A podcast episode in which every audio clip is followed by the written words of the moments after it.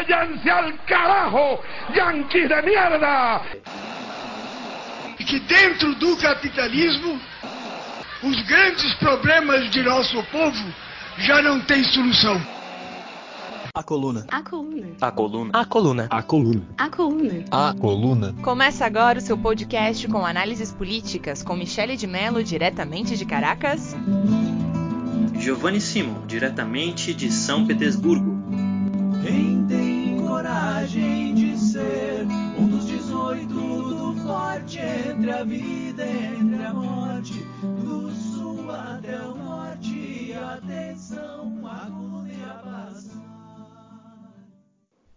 Bom dia, boa tarde, boa noite. Estamos de volta, que está começando um novo episódio do A Coluna, nosso podcast com análises marxistas sobre a conjuntura internacional, sobre eventos, fatos, situações da conjuntura internacional. Eu sou Michele de Mello e converso com vocês desde Caracas, Venezuela, e também me acompanha Giovanni Simon, em São Petersburgo, Rússia. Oi, Gil. Oi, Mi, tá muito quente aí na Venezuela? Na Venezuela não tem inverno, né? Agora, no, agora em janeiro é o mais próximo de inverno e ainda assim acho que deve estar fazendo agora uns 28 graus, talvez, alguma coisa assim. Pois é, aqui Bueno. tá, tá 5 graus pra tu ver, né? Imagina. Bueno, voltamos juntos agora, né? Nesse ano de 2020 a gente já tinha lançado outras emissões do nosso podcast, mais de entrevistas. E agora a gente voltou juntos para falar sobre algo muito interessante, que são os 20 anos do Putin na Rússia. Agora em 2020, o presidente russo Vladimir Putin completa 20 anos no poder, seja como presidente ou como primeiro-ministro. E ele parece invicto, né, Gil? Nas últimas eleições, em 2018, o Putin foi reeleito com mais de 76% de aprovação. Mas como isso afetou a Rússia nesse momento pós-União Soviética? Existem alguns dados que a gente pode entender essa Rússia de hoje e é o que a gente pretende falar nesse podcast. Mas antes disso, antes de continuar falando com vocês sobre o nosso assunto de hoje, lembre-se que vocês também nos, podem nos escutar através de três plataformas principalmente, né? Podcast Addict, Spotify, Castbox e, é claro, através da nossa plataforma do nosso site, A Coluna. Por isso, segue a gente lá. Então, todos os últimos episódios você pode escutar análises também do ano passado e as que a gente vai fazer durante esse ano, né, Gil? É, isso aí. A gente tem vários episódios sobre alguns temas que a gente busca trazer também alguma questão histórica, né? Então, em certa medida, eles continuam valendo, né? Para a gente acrescentar no nosso horizonte cultural aí. Aham, mas vamos lá, vamos falar da Rússia então. Como eu comentei, existem alguns dados que a gente consegue começar a entender quais foram as mudanças que esses 20 anos aí de governo do Vladimir Putin pode ter gerado na Rússia. Bom, em 20 anos de Putin, o gasto militar do país aumentou 12 vezes, colocando a Rússia como uma das maiores, se não a maior potência militar do mundo hoje, que exporta sua tecnologia para vários países. Aí cabe a gente também pensar no papel central da Rússia na defesa da Síria, por exemplo durante a guerra da Síria, e inclusive o suporte e o apoio geopolítico e militar que tem dado para a Venezuela, né? E aí, aí, a Rússia exporta de tudo: sistemas antimísseis, aviões caça, armas. A Rússia é o segundo maior exportador de armas do mundo, ficando atrás somente dos Estados Unidos. E não é difícil pensar, né? Quem nunca ouviu falar da K-47? A Kalashnikov é um fuzil soviético que foi criado em 1947 e que foi vendido e é vendido até hoje em todo o mundo.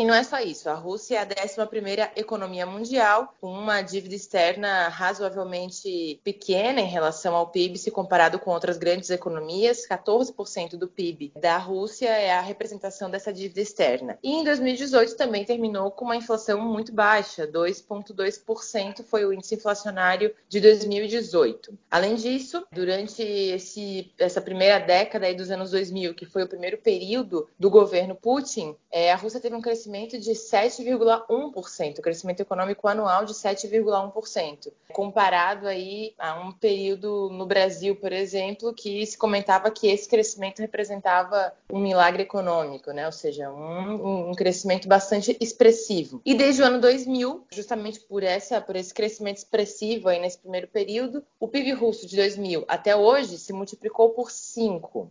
Em 2000 eram 300 bilhões de dólares e hoje a Rússia tem um PIB de 1,66 trilhão de dólares. E, além de ser o segundo maior exportador de armas do mundo, ele é o maior exportador de petróleo cru do mundo e o segundo maior exportador de petróleo refinado. Apesar de que a Rússia não é o maior país com reservas petroleiras do mundo, senão um dos maiores países em reserva de gás natural, mas ele, o país, né, a Rússia, desenvolveu essa indústria petroleira, essa indústria de hidrocarburantes, e é isso, é uma, é uma gigante do negócio do petróleo no mundo. Os principais parceiros econômicos é a China, a Alemanha, a Turquia e a Bielorrússia. E além desses aspectos econômicos, também tem aspectos sociais aí, né? Hoje a taxa, a taxa de desemprego na Rússia também é muito baixa, 5,5%. A expectativa do país aumentou em mais de 10 anos nesse período aí do Putin. Hoje é a expectativa de vida na Rússia é de 73,6 anos. No entanto, tem alguns outros aspectos aí que é, internacionalmente, enfim, por analistas internacionais, etc. Imagino que dentro do próprio país, o Gil vai poder comentar um pouco mais com a gente isso, são desafios que ainda estão dados para o governo russo, né?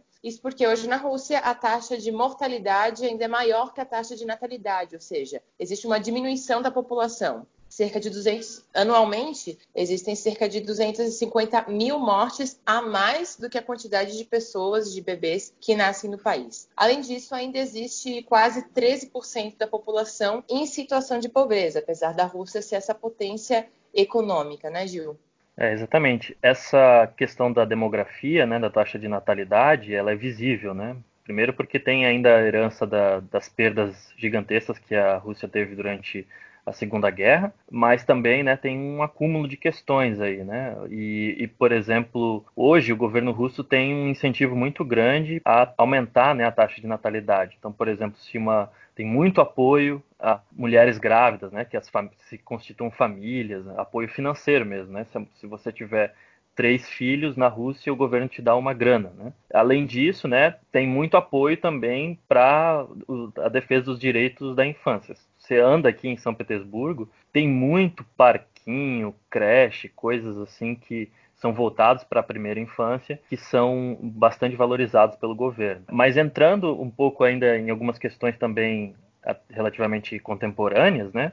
A gente teve aí, por exemplo, em 2013, uma crise bastante grande, né, com a Rússia e o restante do Ocidente. Durante aquela ocasião, em 2013, a gente teve no final do ano, né, as manifestações do Euromaidan, que levantaram um regime fascista na Ucrânia, né, abertamente, né, com apoio de milícias fascistas e tal. E naquela ocasião, o Putin, a Rússia, né, anexou a Crimeia, né, que é aquela parte ali que fica bem próxima, que na época, né, estava com a Ucrânia e a, a Rússia tomou o controle por, por questões militares. E isso gerou sanções, né, a partir do G8 e um, uma clara né, confrontação com o Ocidente, especialmente com a União Europeia e os Estados Unidos. E aí a gente teve várias sanções né, que afetam a economia, todo mundo fala disso hoje. Por exemplo, queijo é uma coisa muito cara, ficou, ficou um produto bastante caro porque não conseguia importar dos outros países. E aí o, o governo passou a ter uma política de substituição de importações e, e, por exemplo, essa questão do queijo, hoje tu vai no supermercado, tem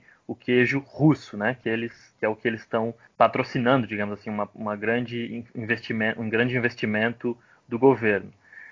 Além disso, a gente teve a entrada da Rússia no circuito dos grandes eventos esportivos. Né? Em 2014 a gente teve as Olimpíadas de Sochi, uh, em 2018 as Olimpíadas de Inverno, né? Em 2018 a gente teve a Copa do Mundo, né? Aqui na Rússia, o que também deu né, um investimento grande em vários setores da economia, da construção civil, né? As estações de metrô foram é, ampliadas, teve várias questões, né, de, de infraestrutura das cidades que foram alteradas. E hoje, né, a gente tem uma situação em que o Putin está chegando no final do seu mandato, né? Ele vai mais ou menos, né? Ele, o mandato dele expira em 2024, né? É o terceiro mandato que ele está tendo como presidente, né? Não necessariamente consecutivo. E muito estava se especulando sobre quais seriam, né, as possíveis né, formas do Putin se manter no poder, que é uma coisa que as pessoas esperavam que ele fizesse. E entre essas poss possibilidades, né, se destacou duas possíveis táticas, né? A primeira tática, né, seria a chamada tática kazakh, seria imitar um pouco o que o Nur Sultan fez no Cazaquistão, que era sair da presidência, sair da, da, da chefia do Estado e assumir um cargo no legislativo ou de forma consultiva para de certa forma, continuar influindo diretamente no governo, mas sem ser, digamos assim, a figura à frente do Estado, tomando as decisões diretamente. E a outra tática, que é a chamada, foi apelidada aqui, né, a tática da Bielorrússia, que seria, né, porque já existe um, um histórico de conversas da Bielorrússia ser anexada pela Federação Russa, né, ou seja, é, incorporar ela de novo. Por isso, isso permitiria o Putin a mexer na Constituição e ampliar, né, dar um, digamos assim, um F5 né, no número de mandatos, um refresh ali, e ele poder se candidatar de novo. E a curiosidade disso também é que a Bielorrússia ela está sofrendo uma influência econômica da Rússia, né, que eles têm um acordo é, de econômico privilegiado que a Rússia está querendo rever, e isso está inviabilizando a continuidade de certas questões no, na Bielorrússia que eles mantinham né, uma certa estrutura de Estado com muitas heranças ainda do período soviético. Então, por exemplo, eles tinham a estatização de vários setores da economia, mantinham vários direitos sociais ainda da época da União Soviética e efetivamente a KGB ainda existe, é, só que na Bielorrússia eles, eles têm a KGB ainda como serviço secreto deles lá. Mas no fim das contas o que aconteceu foi o anúncio né, de certas reformas constitucionais que foram recentemente anunciadas, né, Michele? Pois é, justamente nessa tentativa aí, internacional, inclusive, né, de tentar é, apostar como que o Putin vai continuar é, mantendo a sua influência no poder, ele já começando aí o ano de 2020, no discurso anual que ele fez para o Congresso, para o parlamento, parlamento russo, ele já anunciou uma reforma constitucional, uma reforma política na Rússia.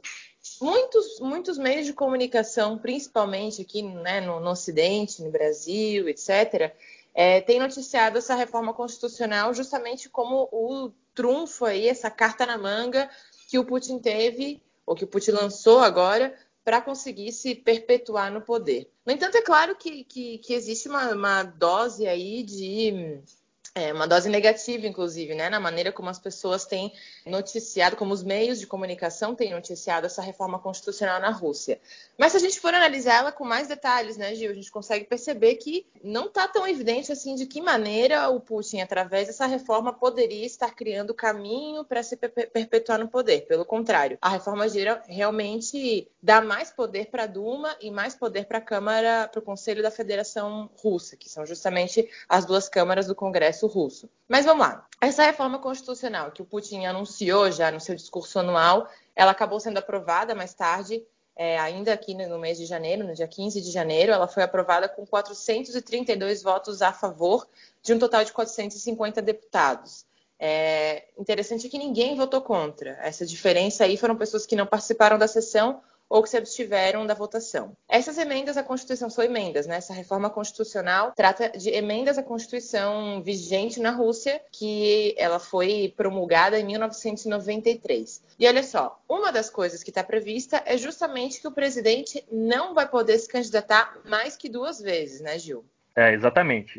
Eles retiraram né, o termo dois mandatos consecutivos do artigo, ou seja, o presidente não vai poder ter dois mandatos e ponto, né? Porque antes tu poderia ficar como presidente um, um mandato, depois primeiro-ministro, depois um mandato, e desde que não fossem consecutivos, estava tudo bem pela Constituição. Mas agora isso mudou, então a pessoa vai poder ficar no máximo, né, dois mandatos. Além disso, né, teve uma certa restrição para pessoas que residem fora da residiram nos últimos anos fora da Rússia. A pessoa não pode se candidatar se ela residiu nos últimos, se ela não residiu nos últimos 25 anos dentro do território russo. E se ela tiver tido visto de residência no estrangeiro em qualquer momento da sua vida, ou seja, é, muitos analistas têm entendido isso como uma forma de barrar setores da oposição que estejam é, vinculados, né, ou que tenham vindo, né, feito oposição por fora da Rússia nesses últimos anos. E além disso, né, a gente teve essas mudanças aí de fortalecimento do poder legislativo, né, Michelle? Exatamente, como eu tinha comentado, apesar de que na mídia ocidental se, se divulga que essa reforma seria para dar mais poderes para o Putin, na verdade está dando mais poderes para o parlamento, né? Isso porque a Duma, que é a Câmara Baixa do Congresso russo, vai ter que aprovar os candidatos para primeiro-ministro e presidente do governo. Já a Câmara Alta, que é o Conselho da Federação Russa, vai poder substituir, destituir os chefes do Poder Judiciário, ou seja, do Tribunal de Justiça do país. Então, dando mais poder para o legislativo que para o executivo ou então para o poder judiciário, né?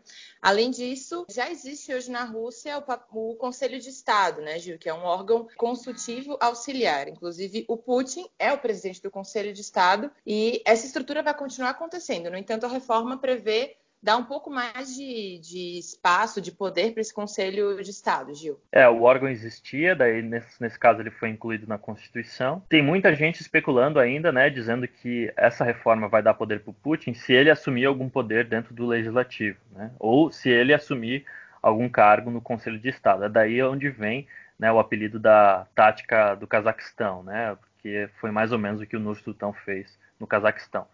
E também a gente tem previsto né, um referendo em abril. Né? Então tem, teve pesquisas de opinião e tal, e muitos russos opinam né, que o, a Constituição devia ser mudada, algumas coisas precisavam ser mudadas, etc.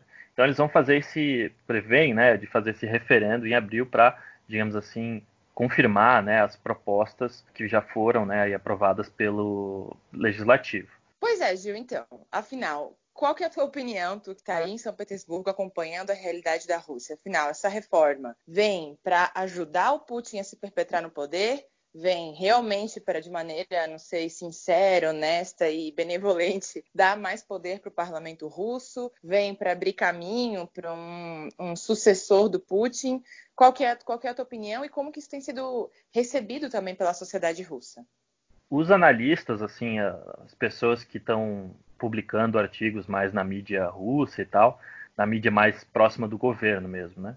Uh, tem falado que é uma tentativa honesta de sair do poder, né? E deixar alguma coisa de melhor, né? Falam que né, o Putin não quer ser lembrado como um, um, líder ruim e que como a popularidade dele tem decrescido nos últimos anos, especialmente entre os jovens, essa situação, essa, essa reforma seria né, para justamente ser lembrado como um bom líder, né, entrar para a história como um bom líder da Rússia e não virar um, né, um, um ditador, alguma coisa assim, entre a percepção que os russos têm dele.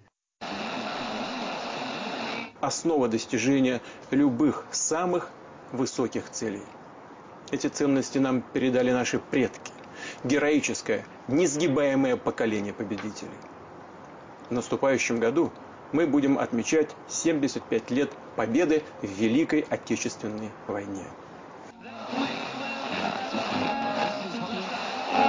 Mas por outro lado, é, ainda está muito incerto, assim, né? A gente tem uma, tem uma situação de que pode ser que de fato ele tenha uma influência grande através, seja do Conselho de Estado, que pode ter outras emendas constitucionais depois, ou a, através do Parlamento, que fica um pouco mais empoderado nessa situação.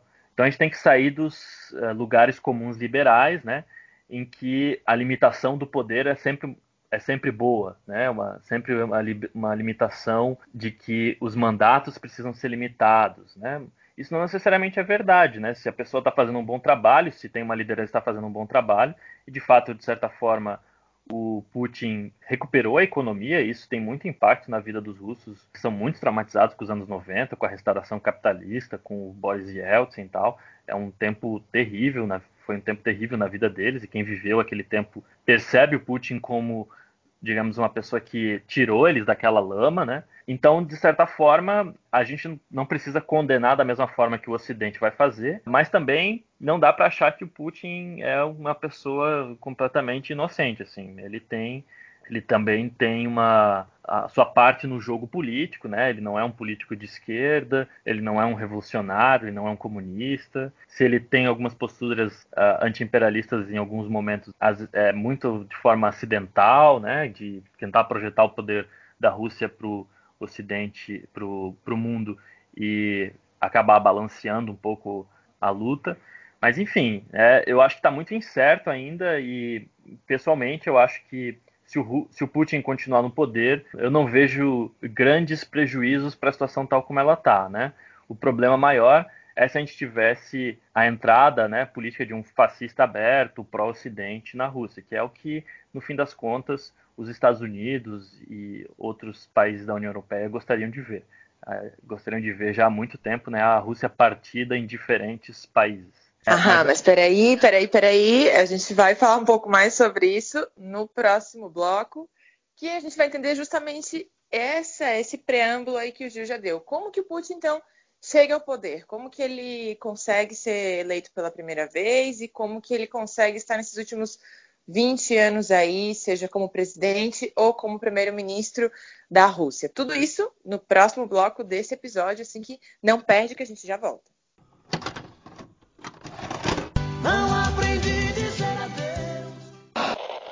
Ayer estuvo el diablo aquí, en este mismo lugar. Huele a azufre todavía. Já estamos de volta com o segundo bloco do nosso podcast A Coluna. E no dia de hoje a gente está falando sobre os 20 anos do Putin no poder na Rússia, seja como primeiro-ministro ou seja como presidente. Agora a gente vai falar justamente sobre isso. Como que o Putin chega na Rússia. Putin foi eleito nos anos 2000 com mais de 53% da votação contra o Gennady Zyuganov, que foi candidato pelo Partido Comunista da Federação Russa e era um dos favoritos nas eleições.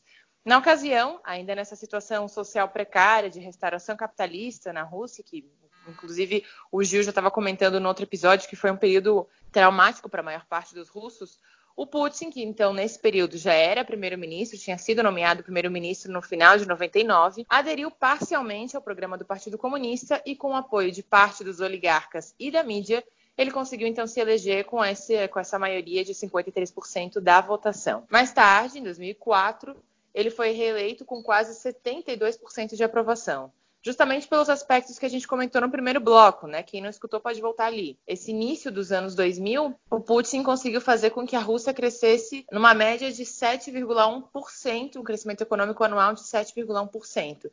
Essa pode ser uma das, das chaves aí para entender por que, que ele é, rei, é reeleito em 2004 com 72% de aprovação. Сегодня, в последний день уходящего века я ухожу в отставку. Я хочу попросить у вас прощения.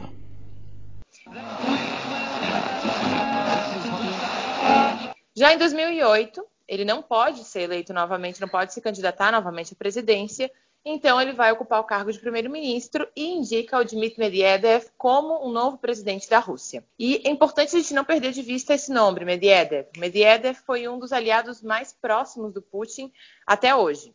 É, e continua sendo, na verdade, né?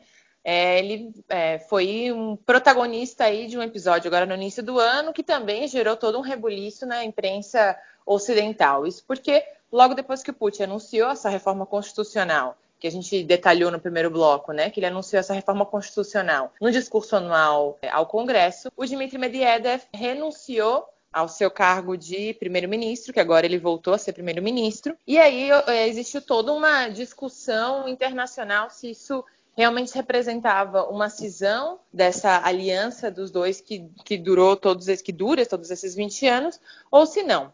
No entanto, Medvedev sai desse cargo de primeiro-ministro, mas se torna vice-presidente desse Conselho do Estado, que é justamente esse órgão auxiliar composto por mais de 80 governadores e líderes políticos e que o Putin preside esse Conselho de Estado, ou seja, né, Gil? Talvez toda essa parte da renúncia, pelo menos ao meu ponto de vista, fez parte já de um acordo prévio entre o Putin e o Medvedev. Qual que é a tua opinião em relação a essa aliança dos dois? Que os russos têm falado, assim, as pessoas com quem eu tenho conversado, dizem que tem um certo desapontamento do Putin com relação ao desempenho, né, do Medvedev, que há uns anos atrás, né, o Putin tinha anunciado o seu, hoje ele é chamado de Plano Putin, né, que é um, era um plano de sete anos de, de recuperação da economia, etc., e que o Medvedev não teria atendido, né, a todas as as metas que estavam previstas nesse plano. Mas o plano em si mesmo ele é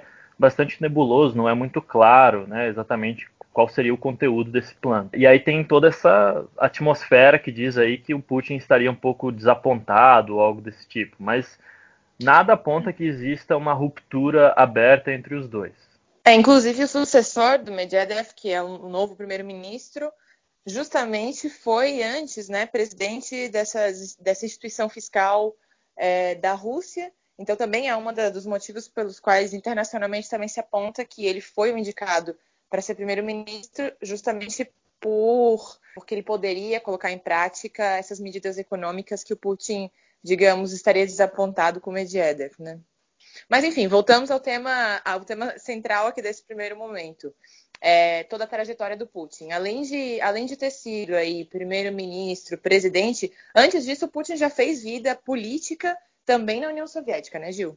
É, exatamente. Todo mundo conhece ele como sendo um quadro dentro da KGB, né, que era o Serviço de Inteligência Soviético. Então tem as fotos do Putin por aí pelo mundo atuando como espião, etc.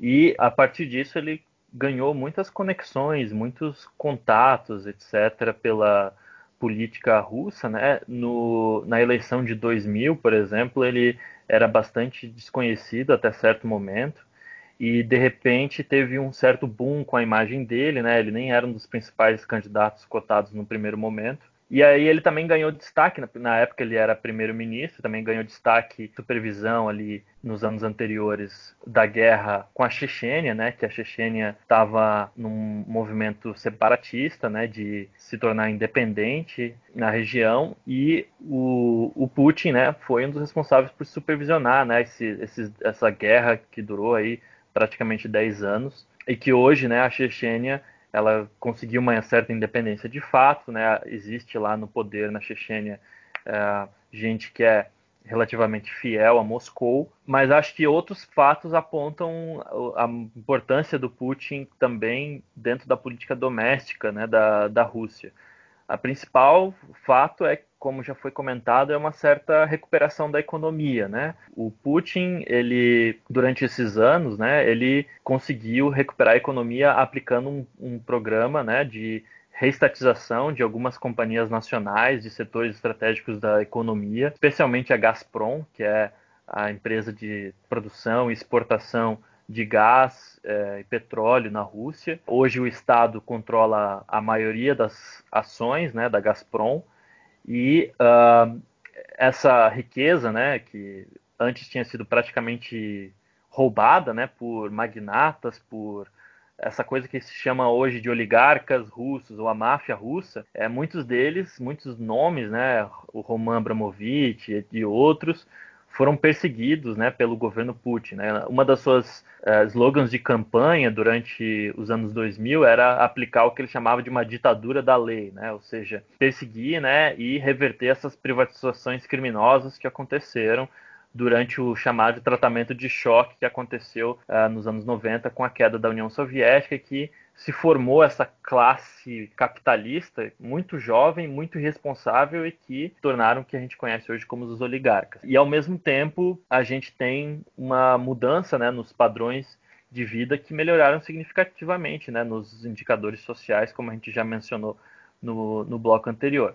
Mas o fundamental é isso. O fundamental é o fato de ter dado uma arrumada na casa mesmo para é, porque a situação da Rússia realmente estava dramática nos anos 90, né? O, é o, a violência nas ruas, a pobreza, o desemprego, o alcoolismo aumentou significativamente. Mas isso também não é para dizer que, pelo fato do Putin ter dado uma arrumada na casa, ele também seja a pessoa mais santa do mundo, né? Ele ele constituiu um bloco de poder mais estável e mais responsável para se constituir uma dominação política e econômica né, na Rússia. E hoje a gente tem aí um nacionalismo né, russo com base também nesse regime político que foi estabelecido nesses países pós-soviéticos. Mas é claro que também não, não é a mesma coisa essa restauração capitalista na Rússia, não é a mesma coisa que é o capitalismo que é que já tem 200, 300 anos em outros países, né, do, especialmente da Europa Ocidental.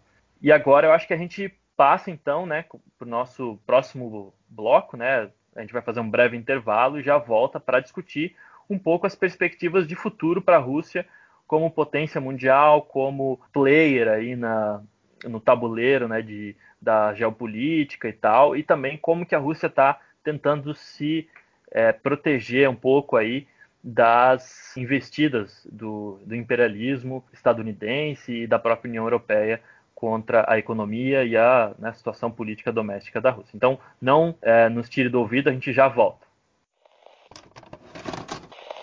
da ditadura! Não, senhor! O da ditadura!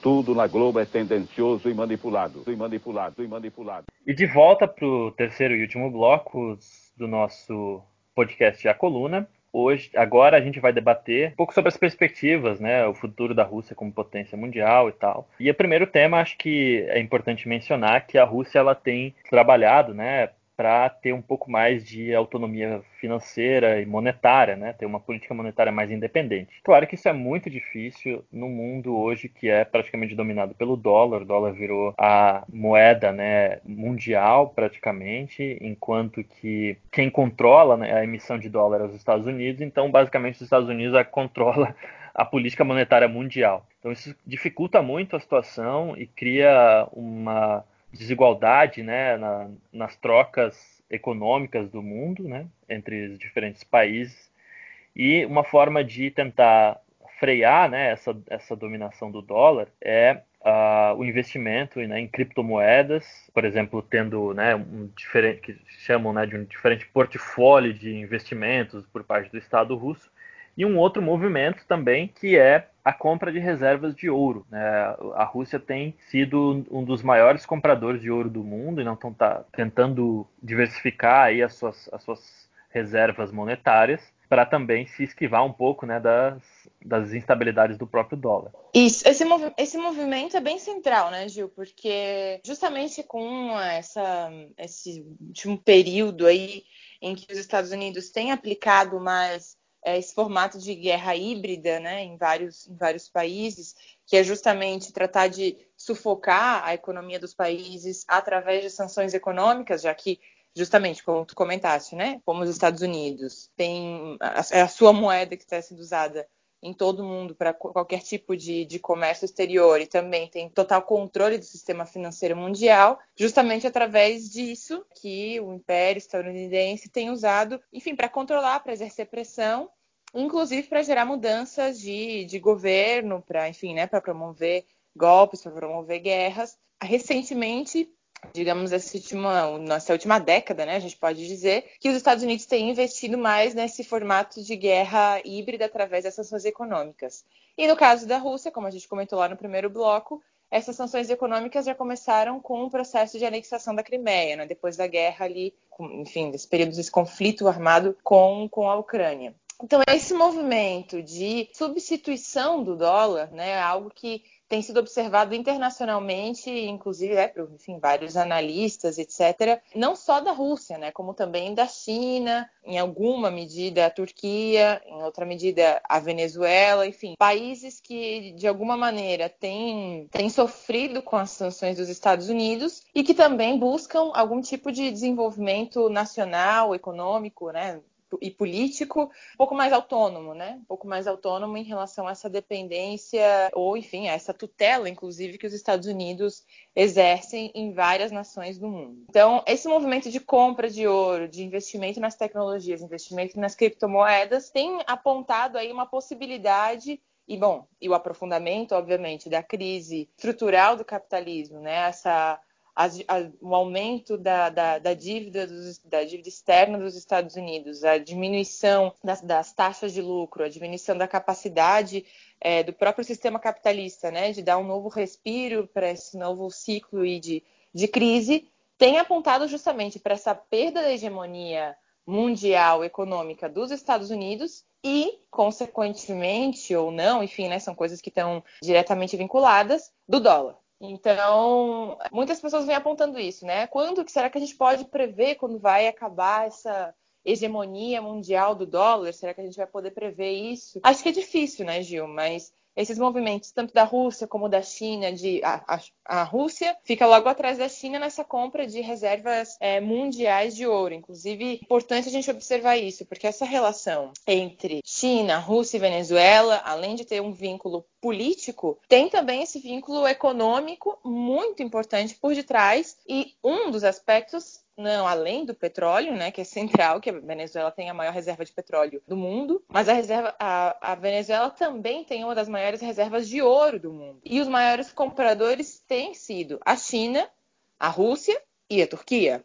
É, compradores não só das reservas, mas também pessoas que estão investindo justamente para desenvolver a mineração aqui na Venezuela nesse aspecto do ouro. Então, será que a gente pode apontar? Eu acredito que nos próximos 10 anos a gente vai poder ver, sim, a nível mundial, de maneira mais evidente, essa perda da hegemonia do dólar para iniciar um novo processo de que talvez uma volta da, da certificação em ouro das riquezas de cada país, né? Voltando antes aí do, do processo do consenso de Washington e também do investimento, obviamente, nas criptomoedas. É, lembrando que, a, que, o Bitcoin é uma, uma moeda que, que, tem batido todos os recordes aí, inclusive do mercado bursátil, né, desse, desse, mercado especulativo, do mercado do capital financeiro internacional, como uma das, uma das moedas que mais tem, tem crescido o seu valor de mercado num, esse crescimento foi totalmente exponencial, assim, uma coisa não observada em outros, é, em outros anos é,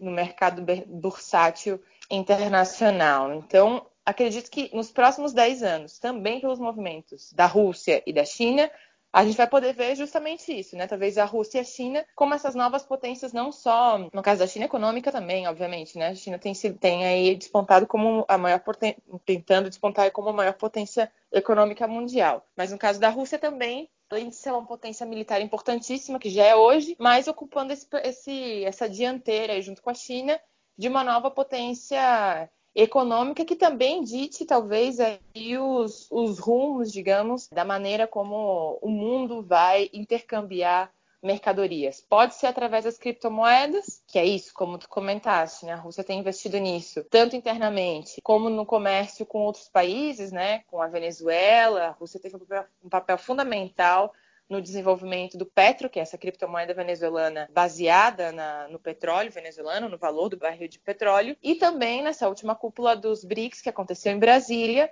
também foi anunciada, a gente já falou sobre isso no nosso episódio sobre os BRICS, foi anunciada a criação de uma criptomoeda justamente para fazer esse comércio entre os países do bloco. É, acho que também é importante a gente destacar a questão da tecnologia, né? A Rússia tem investido bastante em tecnologia, embora é, a Rússia seja um país bastante industrializado, né? Hoje a tecnologia cumpre um papel fundamental, né? No, nas novas formas de é, produção né? E a gente tem uma situação em que hoje a Rússia ela tem a, um quarto né, das patentes produzidas atualmente no mundo. E aí a gente pensa, né, do, da herança soviética até hoje, né, a industrialização na Rússia ela é, decaiu bastante, né, do, do, ponto de vista da sua complexidade econômica, etc. E a Rússia, embora ela seja uma potência mundial, né, ela ainda ela é muito dependente de alguns aspectos da produção para consumo pessoal, para consumo doméstico, né? bens de consumo em geral. Então, o que a Rússia está liderando hoje é no, no, campo, da, por exemplo, da tecnologia militar, que é fundamental. E aí isso leva a gente a pensar, né, do ponto de vista da geopolítica mundial, né, a gente teve toda essa guerra aí comercial entre Estados Unidos e China com relação às tecnologias, né, a, a transferência tecnológica, etc. Como é que a Rússia se posiciona também dentro desse setor internacional. Né? Existe uma proteção bastante grande da Rússia com relação às suas redes de informação. Então, hoje, por exemplo, o Facebook não é a rede social mais popular na Rússia, é o VKontakte, que é uma coisa muito parecida com o Facebook, mas que tem um, né, uma, uma, uma sua própria empresa. A Rússia também tem uma espécie de seu Google próprio, né, que é o Yandex, e eles também têm várias filiais, digamos assim, para, por exemplo, Yandex e Eda, como se fosse um iFoods, assim ou em vez do Uber tem o Yandex Taxi. Então, tu tem aí uma, um movimento de tentar se proteger tecnologicamente, né, nas redes de internet e tal, da, da, autoridade dessas grandes corporações dos Estados Unidos que, inclusive, né, interferem né, do ponto de vista político né, em processos eleitorais, é, especialmente como a gente tem visto acontecer na América Latina. E do ponto de vista político-militar, é, do ponto de vista político-econômico, tem essa grande questão que muitas vezes as pessoas se empolgam de forma exagerada, é, ou às vezes mesmo se caem para o outro lado, né, dizendo que a Rússia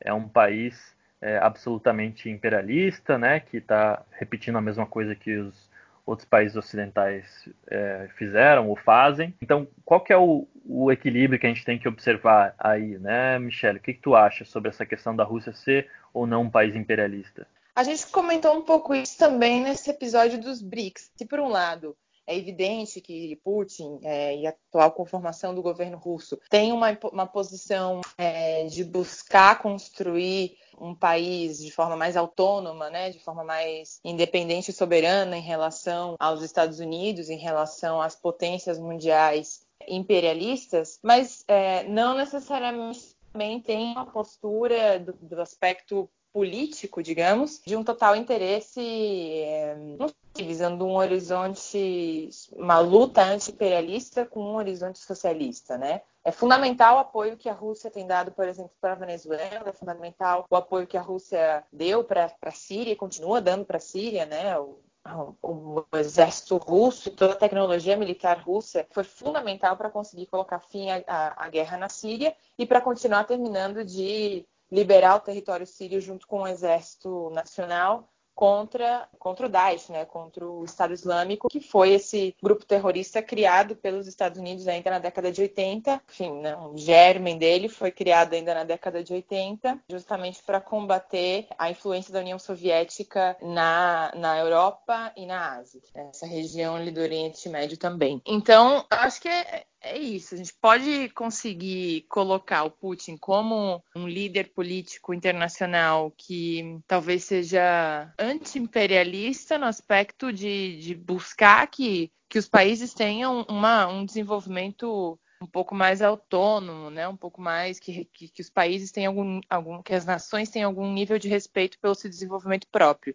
E também não pode colocar a Rússia como um país imperialista, porque realmente não existem ações concretas em que a gente pode dizer que, que tem alguma ação do, né, do atual governo de exportação direta de capitais ou de dominação de territórios. Por mais que exista uma série de episódios aí que possam ser polêmicos do ponto de vista é, internacional e também pela, pela cobertura mediática ocidental bastante enviesada, né, como a própria guerra da Crimeia, como o próprio processo da Bielorrússia, a maior parte, em todos esses casos, existia muita identificação popular também com a Rússia e existia uma vontade desses próprios povos que, no caso da Crimeia, houvesse essa anexação e no caso da Bielorrússia, né, que houvesse essa criação de um novo de um novo estado, mas que continua sendo muito próximo, né, tendo sua, sua economia, seus vínculos políticos muito próximos da Rússia. Então eu acho que que, que, não, a gente não pode dizer que o Putin é imperialista, no entanto, também a gente não pode colocar ele como um, um líder aí, um, né, uma figura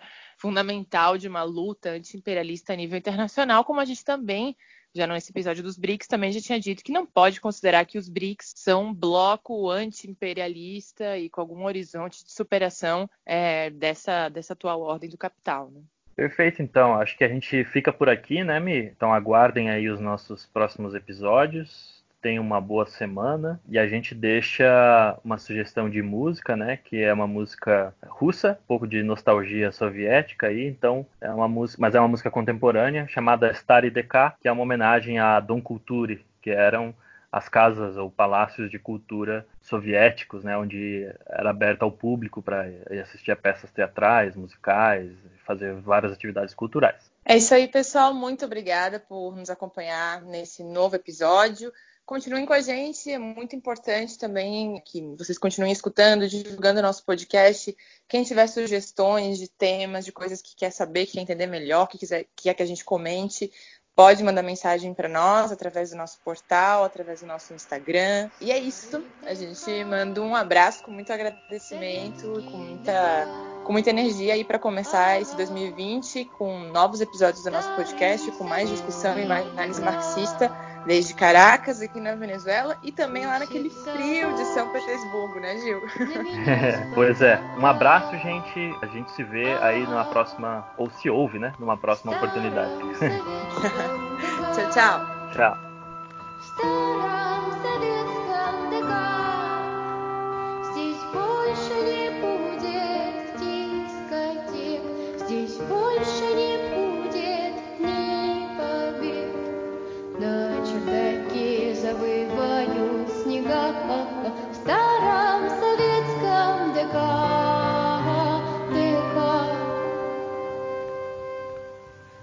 старый декан, советский декан, ага, старый советский декан.